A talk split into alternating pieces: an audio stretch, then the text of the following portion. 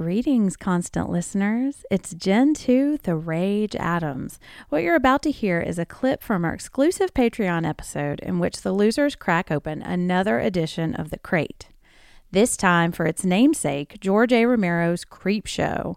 Given the connection to this feature, it's a very special episode, and we booked a very special guest, New York Times bestselling author Daniel Kraus who just published his book with Romero, The Living Dead. He had so much insight to share about the godfather of the dead. Now, you're probably wondering how do you hear the full thing? Well, climb aboard the SS Georgie or become a librarian over at our Patreon, The Barrens.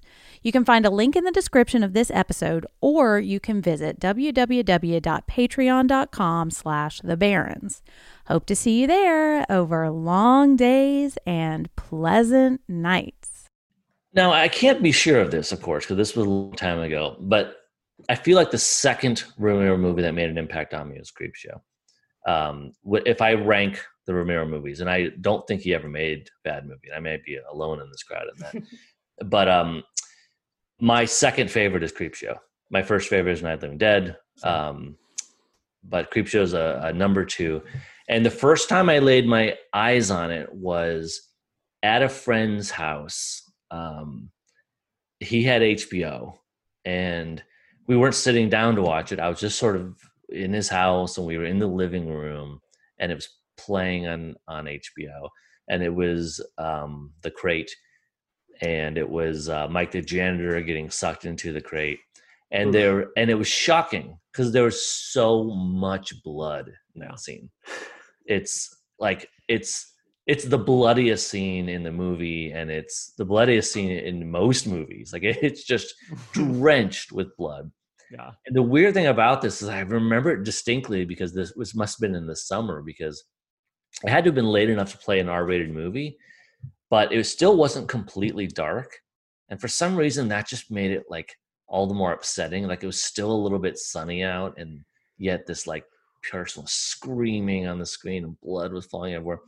And then from that um, you know i became i entered my stephen king reading phase and my, my, local library. And i grew up in a really small little town in iowa. My local library had the creep show um, comic book. Oh wow that's cool. And um, i got that and read it a million times and the obsession began.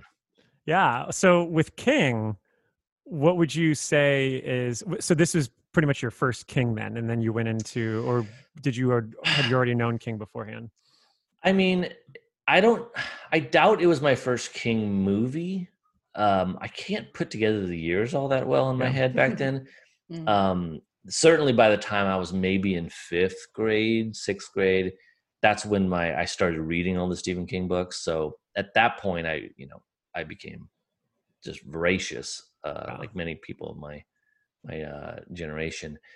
Um, so I don't know where they all kind of fit, but I think as far as the movies go, uh, it, it, whether you're talking about Romero movies or Stephen King movies, certainly it it is my favorite Stephen King movie. Oh, awesome! Yeah, I mean, I, I was thinking about it today while watching it, and just you know, I mean, we'll obviously talk about it in this episode, but it really does feel like such a great distillation of kind of not even just him, but also like what influenced him and stuff like that. And so I, just, mm-hmm. I love it for that. But in terms of his books, what would you say is your favorite of his um, that has really stuck with you over the years?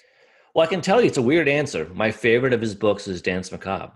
Um, nice. Oh wow. oh wow, that's awesome. Uh, it it that book more than any other book in history uh, that I ever read changed my life. Um, oh. Because I, again, I lived in a small little rural town, and this was pre-internet and I didn't know it. I had no access to anything that wasn't thrust in front of me or that I rambled across in our tiny little library. So suddenly I get Danse Macabre, and it was just, you know, I was working my way through his books, and this just happened to be the next one. It just opened up a million doors. Yeah. You know, there were all these books I'd never heard about, and all these movies and TV shows and radio shows, and it just was like the world opened up with Danse Macabre. And I um, began a long journey that it still isn't complete of tracking down all those things. Yeah. Now so much is more available, but um, yeah, I mean that book was a life changer. Oh yeah, it's it's a total Bible, and I and I really didn't realize that until recently because I wasn't on the episode for uh, Danse Macabre, and we just kicked off a new series here that's called Danse Macabre, where we're trying to like go through the books of his that inspired him. And yeah, I'm like going through it, and this is like the one that was updated, so it has this like forward with like even more movies that he loves on it. And yeah, it's a maze. It's a total. It's a fun maze to go through, and um, it's ultimately something I'll probably keep on the desk forever, just because it's so easy to just kind of look at and just be like, especially right now where I kind of like when my girlfriend and I are trying to figure out what movies to watch during October, we're always like, oh god, so what, what do we want to do? You want to watch a we're doing The Exorcist again, and we're doing that. Uh, so it's nice to be able to find something different because there is so many. How many times you watch The Exorcist? I know. Well, yeah, it's like a two and a half hour movie, but Let's do it know, again. Pop it on, it on. Thursday night. um, but yeah, that's that, I like that answer. That's a good. That's a good one. Yeah. Well, look, let's let's start talking about Creepshow. Um,